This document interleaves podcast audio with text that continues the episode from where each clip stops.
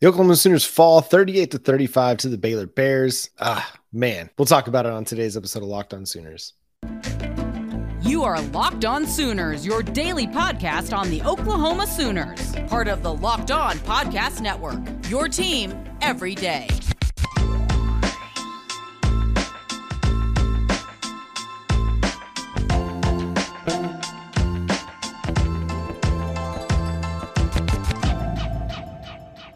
What's up, Sooner Nation? Welcome to Locked On Sooners. Thank you for joining us. Today's episode is brought to you by LinkedIn.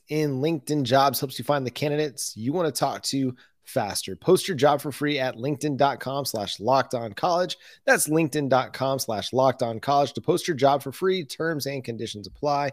Thank you for joining us. My name is John Williams. You can follow me on Twitter at John9Williams. My buddy here is Josh Helmer. You can follow him on Twitter at Josh on Ref. You can also hear him Monday through Friday from 9 to noon on 94.7 The Ref in Norman. Josh, man, that, such a letdown on Saturday frustrating day, probably for the team as well as the fan base. And I don't know if it's where we should start on this one, but just on the defensive side of the football, night and day performances from what we saw against Iowa State to Baylor. Obviously, much better team the Baylor Bears are than the Iowa State Cyclones. But man, coming into this one, I felt like that 66 yards rushing allowed to Iowa State was a a glimpse of at least a step in the right direction. And this team backslid all the way back to Kansas State, TCU. Yeah, they did. Uh, and obviously, you know, for Oklahoma, this game, John, was going to boil down to if Oklahoma could be competent defensively. And, and, and look, we're going to dissect the offense. There's certainly, uh, you know, I, I don't know. We, we can get into the blame game. I think it's pretty equally culpable as far as I'm concerned when you turn the football over the way that Oklahoma's offense did. But just specific to Oklahoma's defense, we we knew that the game largely was going to boil down to could Oklahoma again be competent trying to uh, slow down Baylor rushing the football? Blake Shapen, again, final numbers only tell you part of the story sometimes, but uh, we knew that if Baylor was going to be successful, they didn't really want to have to drop back and throw the football 40 times, 35 times with Blake Shapen. Uh, obviously, he only threw it 23 times in this game for 132 yards. Uh, no touchdowns. He was intercepted once, right? But uh, Baylor averaged 5.9 yards per rush. And uh, of course, uh, they had the five rushing touchdowns in the game. And ultimately, for Oklahoma defensively, John, though they were put in uh, obviously not great situations on multiple occasions by Oklahoma's offense. That's been a familiar theme for this football team, unfortunately. But uh, the Oklahoma defense didn't didn't find a way out of its mess at times, and uh, ultimately just talking specific to the defense, John, not good enough against the run against a, a Baylor team that we knew that was their mo. Yeah, we knew they were going to try and run it, and they were going to run it whether it was effective or not, because that's just their their game. That is what they want to do. That's their identity. And so it was a bit disappointing to see that they couldn't stop it more consistently than they were able to. And I think it goes back to what we've talked about at different times on the show, in that the personnel is just not up to it right now. Some of it's, you know, whether or not they should be running in three man or four man alignments. Some of it is responsibilities and guys not really fulfilling the thing that they need to do. Some of it is on the scheme a little bit, some of it is on the design there were a couple runs late in the game where they had both edge rushers just shooting straight up on the the outside and there was nothing really left for them in the middle except for a couple defensive tackles and the linebackers and that was the design is edge rusher just go straight up and take away the outside run but that just left everything to go on the inside. And uh, there's a lot there's a lot that needs work. There's a lot that has to improve and and i think we knew that. I think the thing that's disappointing is just the night and day difference from what we saw versus Iowa State, a team that looked disciplined, a team that looked under in in understanding of what they were supposed to do in their one gap scheme. I think a lot of times guys were guessing yesterday. They and they guessed wrong. Uh, you know, I, I'm trying to pull up the Pro Football Focus missed tackles numbers, but you know, coming into this game, they were doing pretty good. And they only missed 10 tackles according to Pro Football Focus, which is not a bad. Like they've had games this year where they missed 22 tackles. So 10 missed tackles on a day where Baylor just ran the football. One that goes to show like Baylor was creating a lot of big openings uh, from their offensive line, and Craig Squirrel Williams had a lot of running room. But yeah, I mean the the one missed tackle I remember that was as egregious as any play was Key Lawrence has a chance to bring down Williams right in the hole for about a six seven yard gain, but drops his head and completely whiffs on it. And I think that play right there, along with some you know untimely defensive penalties, were kind of the mi- microcosm of the game because the defense did get stops at times. They did make plays to put Baylor in third and long, fourth and long situations. I mean, there was a fourth and seven, and Baylor can picked it up and converted it really easily. But then there was a, a play where David Ugwoegbu makes a five yard tackle for loss uh, to make it third and 13. And then we got the penalty by Isaiah Coe, which I was talking to somebody about it today. And, you know, I, I really think, I don't think he's trying to grab the face mask. I think he's just kind of trying to grab something as the Baylor blocker is, is just, you know, bullying him to the side. But that penalty was a killer, man. Instead of third and 13, now you're first and goal at the seven, and it, it's a totally different situation. And so that was just a, a microcosm of what this game was. Bay- Baylor just out toughed and out physical Oklahoma. They got some of the breaks on the defensive side of the ball on on some deflections that ended up interceptions, and Oklahoma really didn't get those things. And and all of that to say that it was just a three point loss. Now it could have been a 10 point loss had Craig Williams ran into the end zone on that final run, but he did the smart thing and, and slid and ate, you know, ran out the rest of the clock. But it's it's frustrating and it kind of drives you crazy that it was only a three point loss that Oklahoma had every chance to take control of this football game and they just couldn't do it. Yeah, and look, I, I don't know if it's in this show or later this week where we kind of do some wide ranging takeaways, not just break down sort of the structure of how the game played out. But if if you're ready to dive into large ranging takeaways from this game, John, I think uh, you know obviously the, the offensive mistakes we touched on that didn't really delve totally into it, but to me this game kind of boils down to to one overarching thing for Oklahoma. It's a program that had opportunities to go win this game, and right now, John, simply whether it's rush defense, if it's you know costly turnovers, they're just not good enough to go win a football game against a team that is sort of sort of a, a peer program right now, at least in terms of, I think, just top to bottom talent of Baylor, uh, right? You know, the, the coaching, I don't know that there's just some massive edge for Aranda and that staff over Oklahoma.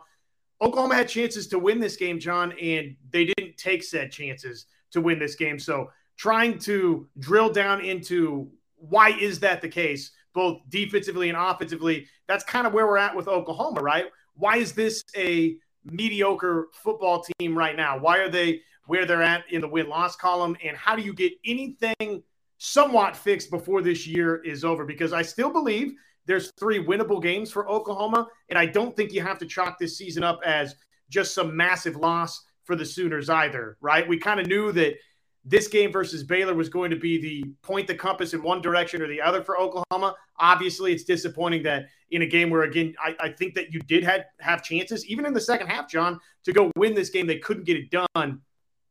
I, I don't know that it means that this season has to be a total wash, but uh, we're kind of at that point, right? We're at the breaking point to where now these final couple of games, what does this team still have left in the tank, or is or is this going to break the camel's back, so to speak? Yeah, it is a frustrating performance, and it's one of those that, as we look to the end of the season, there's still opportunity to turn it around. At least finish on a high note. It's a bummer. You have four Big 12 losses, but you got a chance to kind of pull to three and four in the Big 12 play and finish with eight wins on the season if you can, you know, run the table over the final three weeks. But we'll talk about the offense a little bit here coming up next. We'll have some more bigger takeaways from this game as well. Uh, but first, Josh is going to talk to you about LinkedIn. LinkedIn jobs, they are here, ladies and gents, to make it easier to find the people that you want to talk to faster and for free. You obviously want to hire the best personnel that you possibly can. LinkedIn jobs, they're going to make that possible for you. Create a free job post in minutes on LinkedIn jobs to reach your network and beyond to the world's largest professional network of over 810 million people. It's simple. Then you just add your job and the purple hashtag hiring frame to your LinkedIn profile to spread the word that you're hiring so your network can help you find the right people to hire. They've got the simple tools like screening questions that make it easy to focus on candidates with just the right skills and experience so you can quickly prioritize who you'd like to interview and hire. It's why small businesses, they all rank LinkedIn jobs number one in delivering quality hires versus leading competitors. Post your job for free at linkedin.com slash locked on college. That is linkedin.com slash locked on college to post your job for free. Terms and conditions apply. Uh, we, we could talk ourselves through this thing until we're blue in the face with defensive problems for Oklahoma, John. But uh, the bottom line is for Oklahoma offensively, you can't turn it over that much and go win a game against a team like Baylor. No, not at all. And you look at the the interceptions, a couple of them, I, I chalk them up as fluke plays. Like the first one, you know, the defensive lineman just kind of gets his hand out there on a play that's like right at shoulder height. He has Daniel Parker running the slant, picking up a first down, but the you know the defensive player makes a good play on it. He gets his hand out, but it it bat, it goes up in the air as opposed to just knocking it down, and it's an interception. That, that's an unfortunate one. You hate to see it. I don't necessarily put that all on Dillon Gabriel. The defender made a made a really good play. The second one, that's a tough one, man. He's throwing a 50-50 ball across the middle to a, a, a player, a receiver who's fairly well covered.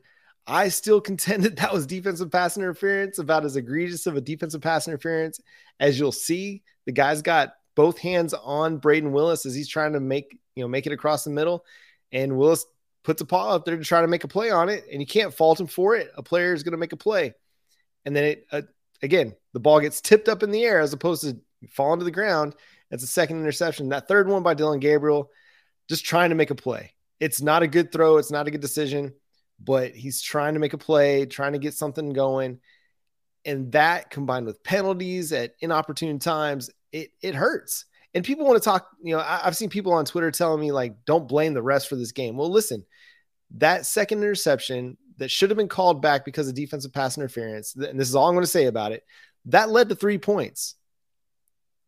The final margin of victory was three points. It has an impact. It, it definitely has an impact on the game. So the offense was good at times.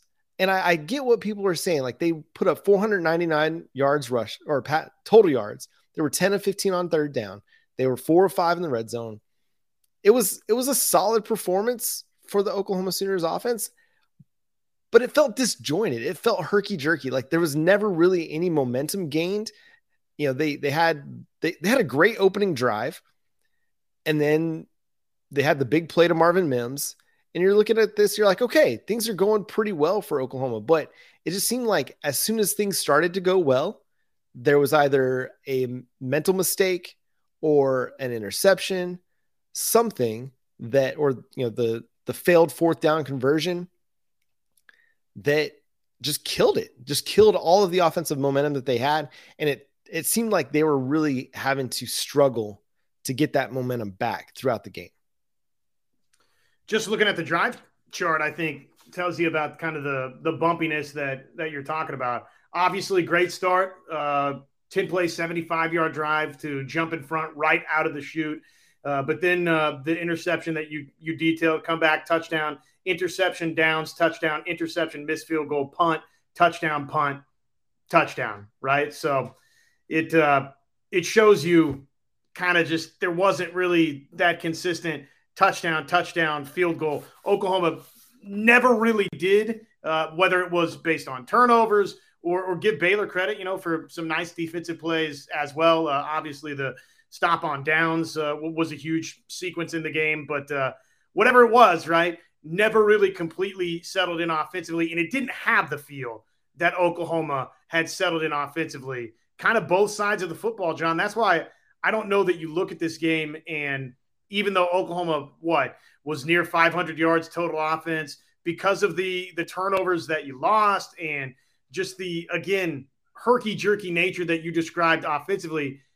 It to me was uh, you know it was a team loss, right? I know that a lot of people probably want to point more fingers at the defense for this loss to Baylor, but I think that there's blame to go around on both sides, John.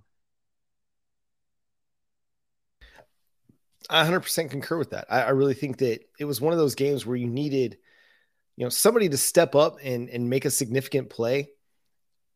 And while I mean Eric Gray, I think was kind of the best player on the field for Oklahoma on Saturday. It just didn't seem like there were enough guys stepping up to make plays. Yes, the offense put up 35 points. Yes, they racked up 500 total yards. At the end of the day, though, it's a loss and it could have been better. Like they they could have had a better performance. It was not as efficient as it needed to be. It wasn't as explosive as it needed to be, and it wasn't um a great coordinated attack. Again, a good performance, a solid performance, but it wasn't good enough to win. And I I hate even you know throwing any shade at the offense because again, 500 total yards basically. But when you know especially down the stretch, like they needed to go a little bit faster in the fourth quarter. They didn't seem to play with a whole lot of urgency with less than nine minutes to play on that touchdown drive that made it, uh, what, 30, what was it, 31, 20, or 38, 35, I think is what that, that drive made it.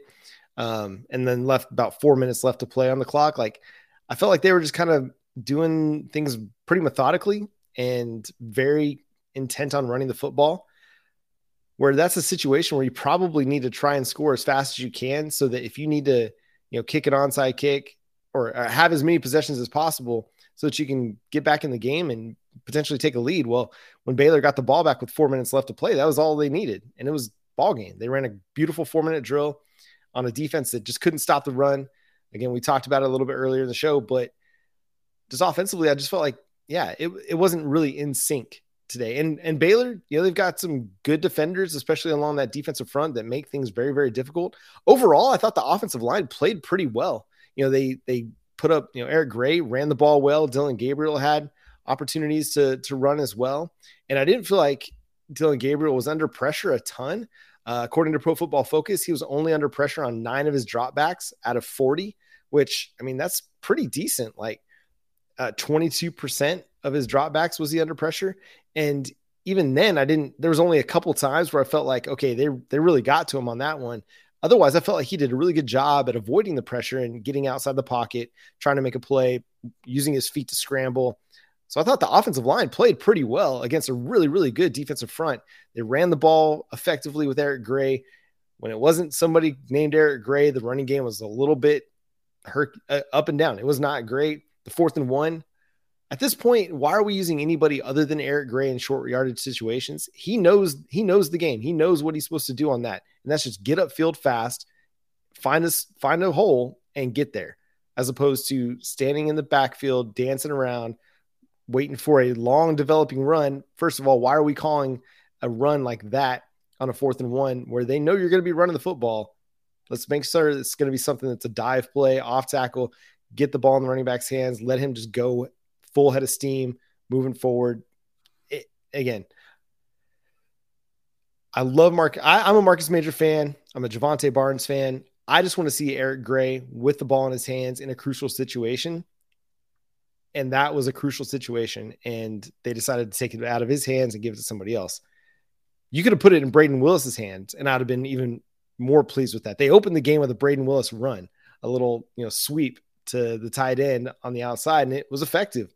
I would have loved to see them use him more in that short yardage situations, but they didn't. So, yeah, I, I it was a game where I felt like both the offense and the defense, Josh, weren't able to find their footing.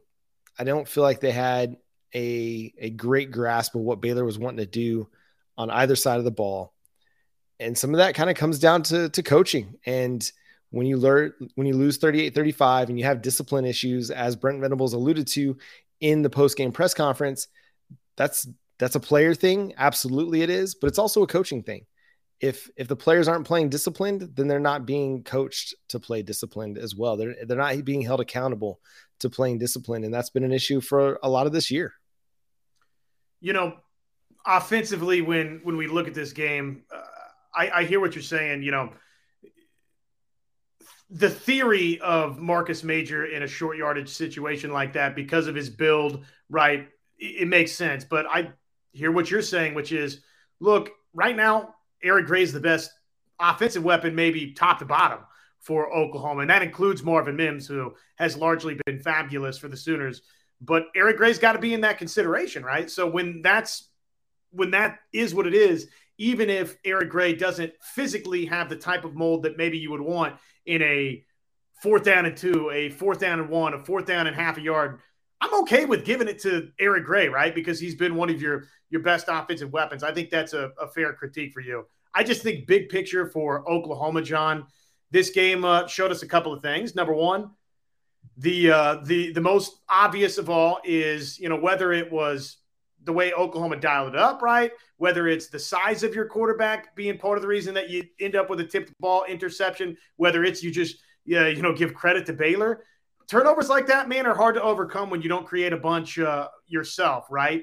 And for Oklahoma, this is an offense right now, John, that look, uh, it's not capable really of bailing Oklahoma's defense out. Maybe in years past, you were capable of doing that with the Baker Mayfield offense, with the Kyler Murray offense, even at times with the with the Jalen Hurts offense, right?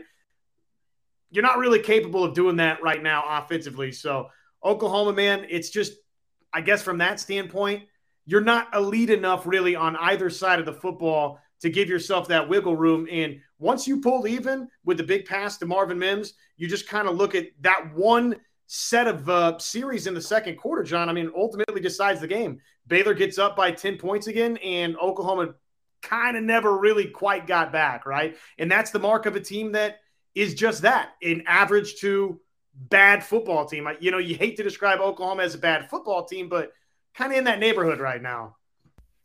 They're doing the things that bad footballs football teams do to lose games. And we'll kind of talk a little bit through a few more of those things and have more takeaways. But first i want to talk to y'all about bet online it's the fastest and the easiest way to bet on all your sports needs. Find all the latest player developments team matchups and news.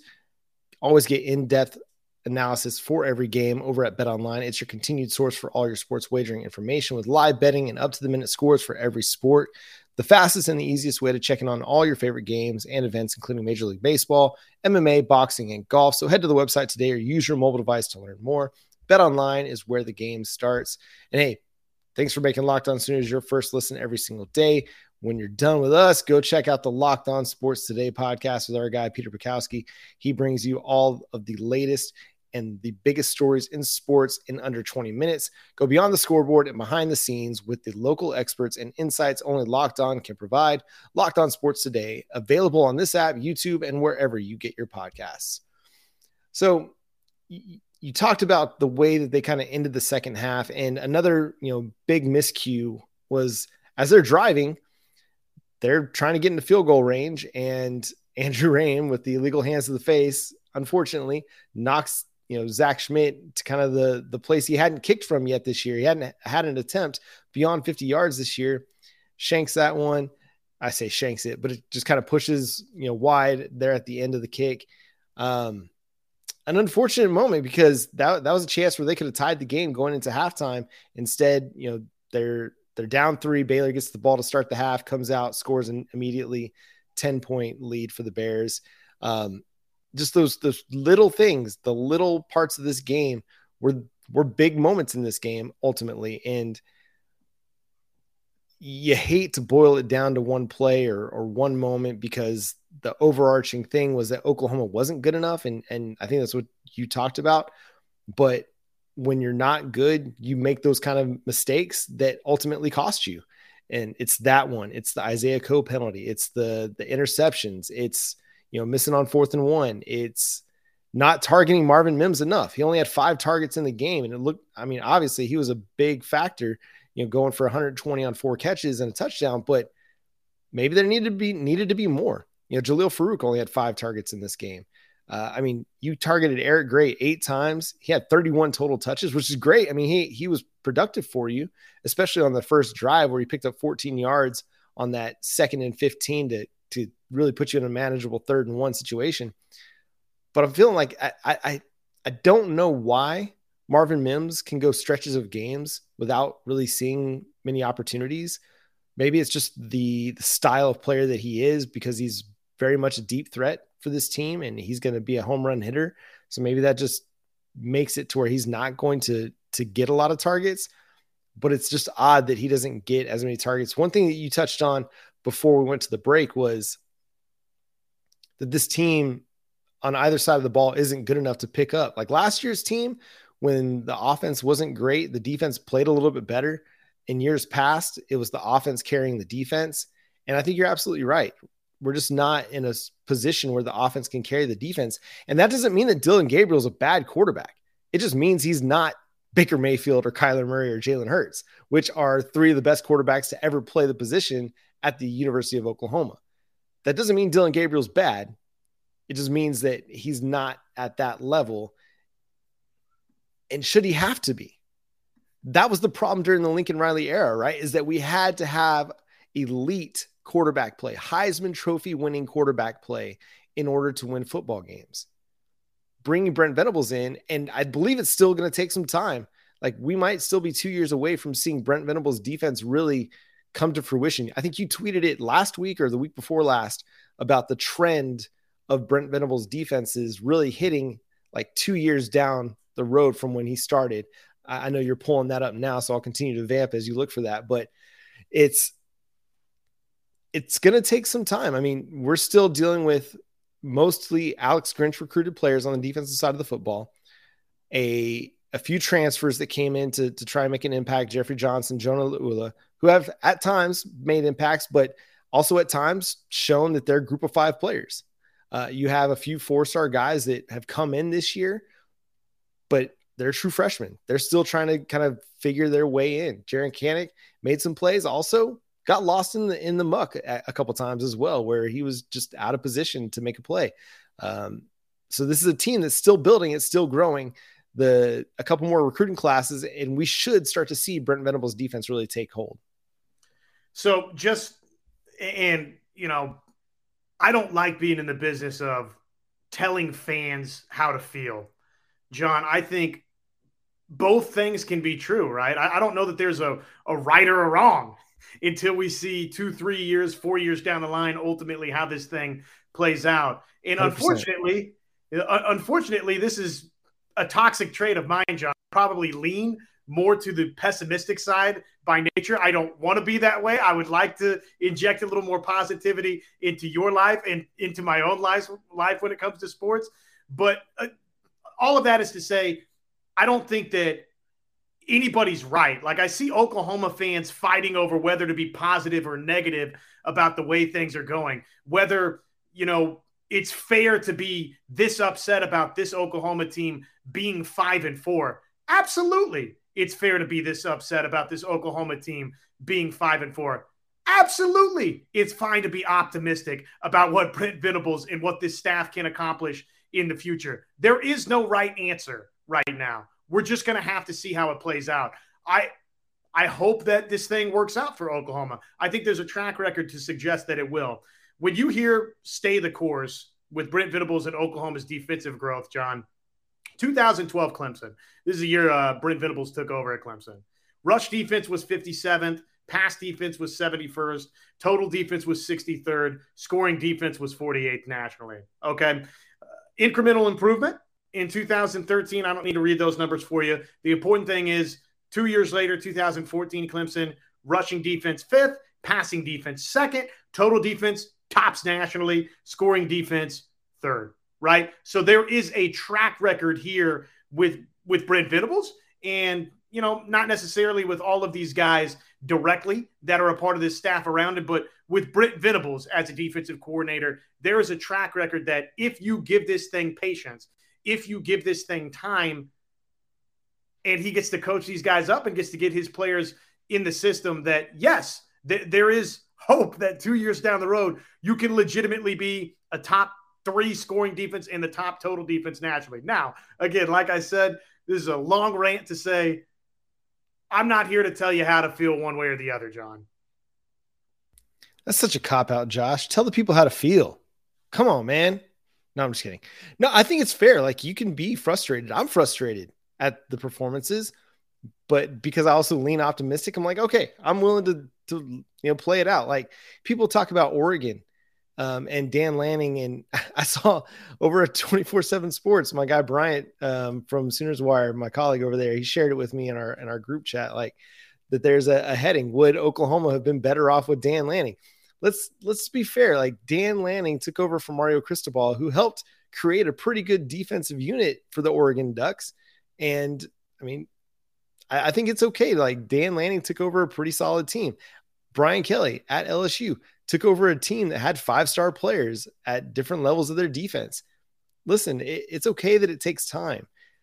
I I was one of the people that was very optimistic about what Brent Venables was going to be able to do in year one. I tweeted out they could go undefeated. I talked about it before the season started. It, it didn't happen. I was wrong, 100% wrong. Things didn't go the way that I thought they would go. That doesn't mean I don't I don't think that Brent Venables can still build a very successful program at Oklahoma. I'm frustrated with the way things have transpired this year, not because I was wrong, but because I, I, love the Sooners, man. I want them to do well. I spend too many hours talking about this team, writing about this team, watching this team, ignoring my kids for this team. For them to not be good, like I don't like wasting Saturdays watching four hours of football and then watching a loss. At the same time, I think it's going to get better. I think it's going to be fine. I wish I would have started the show with this because that would be more entertaining. But I, I think Brent Venables and this coaching staff is going to build something great. And it's going to, but it's going to be maybe next year, the year after that. And so while I, as a fan, I, I don't like losses, I hate losses. It's the worst, especially when Texas wins on a, on a day and they beat Kansas State. Suck it. Um, but I'm willing, like, you know, a couple days later, like, okay, yes, we got to talk about the things that went wrong, but we can also have a big picture view that it's going to get better. At least I, I'm of the belief that it's going to get better. I'm still hopeful in that way too. And again, there's a track record that bears that out.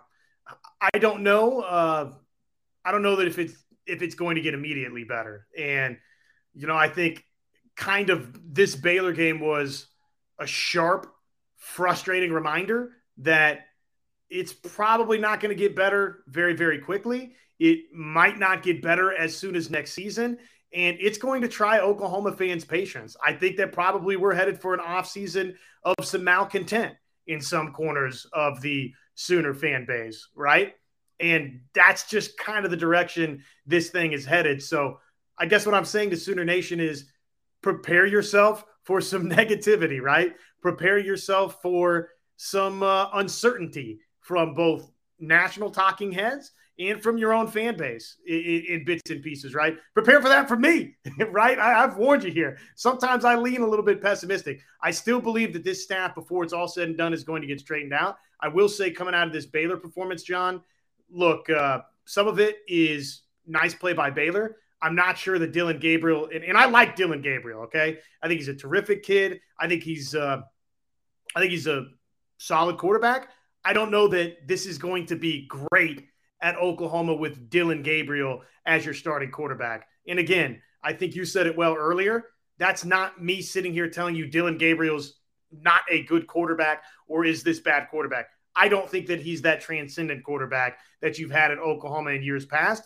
And while Oklahoma's kind of, you know, across the board, John, taking its lumps and growing, probably you need to prepare yourself that there's going to be more moments like Saturday with Dillon Gabriel as your starting quarterback. And that's going to do it for today's episode of Locked On Sooners. Thanks so much for tuning in to the show.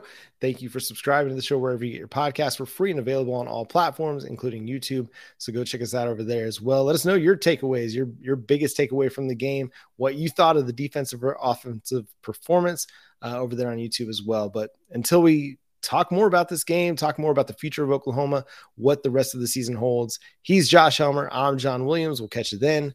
Boomer Sooner.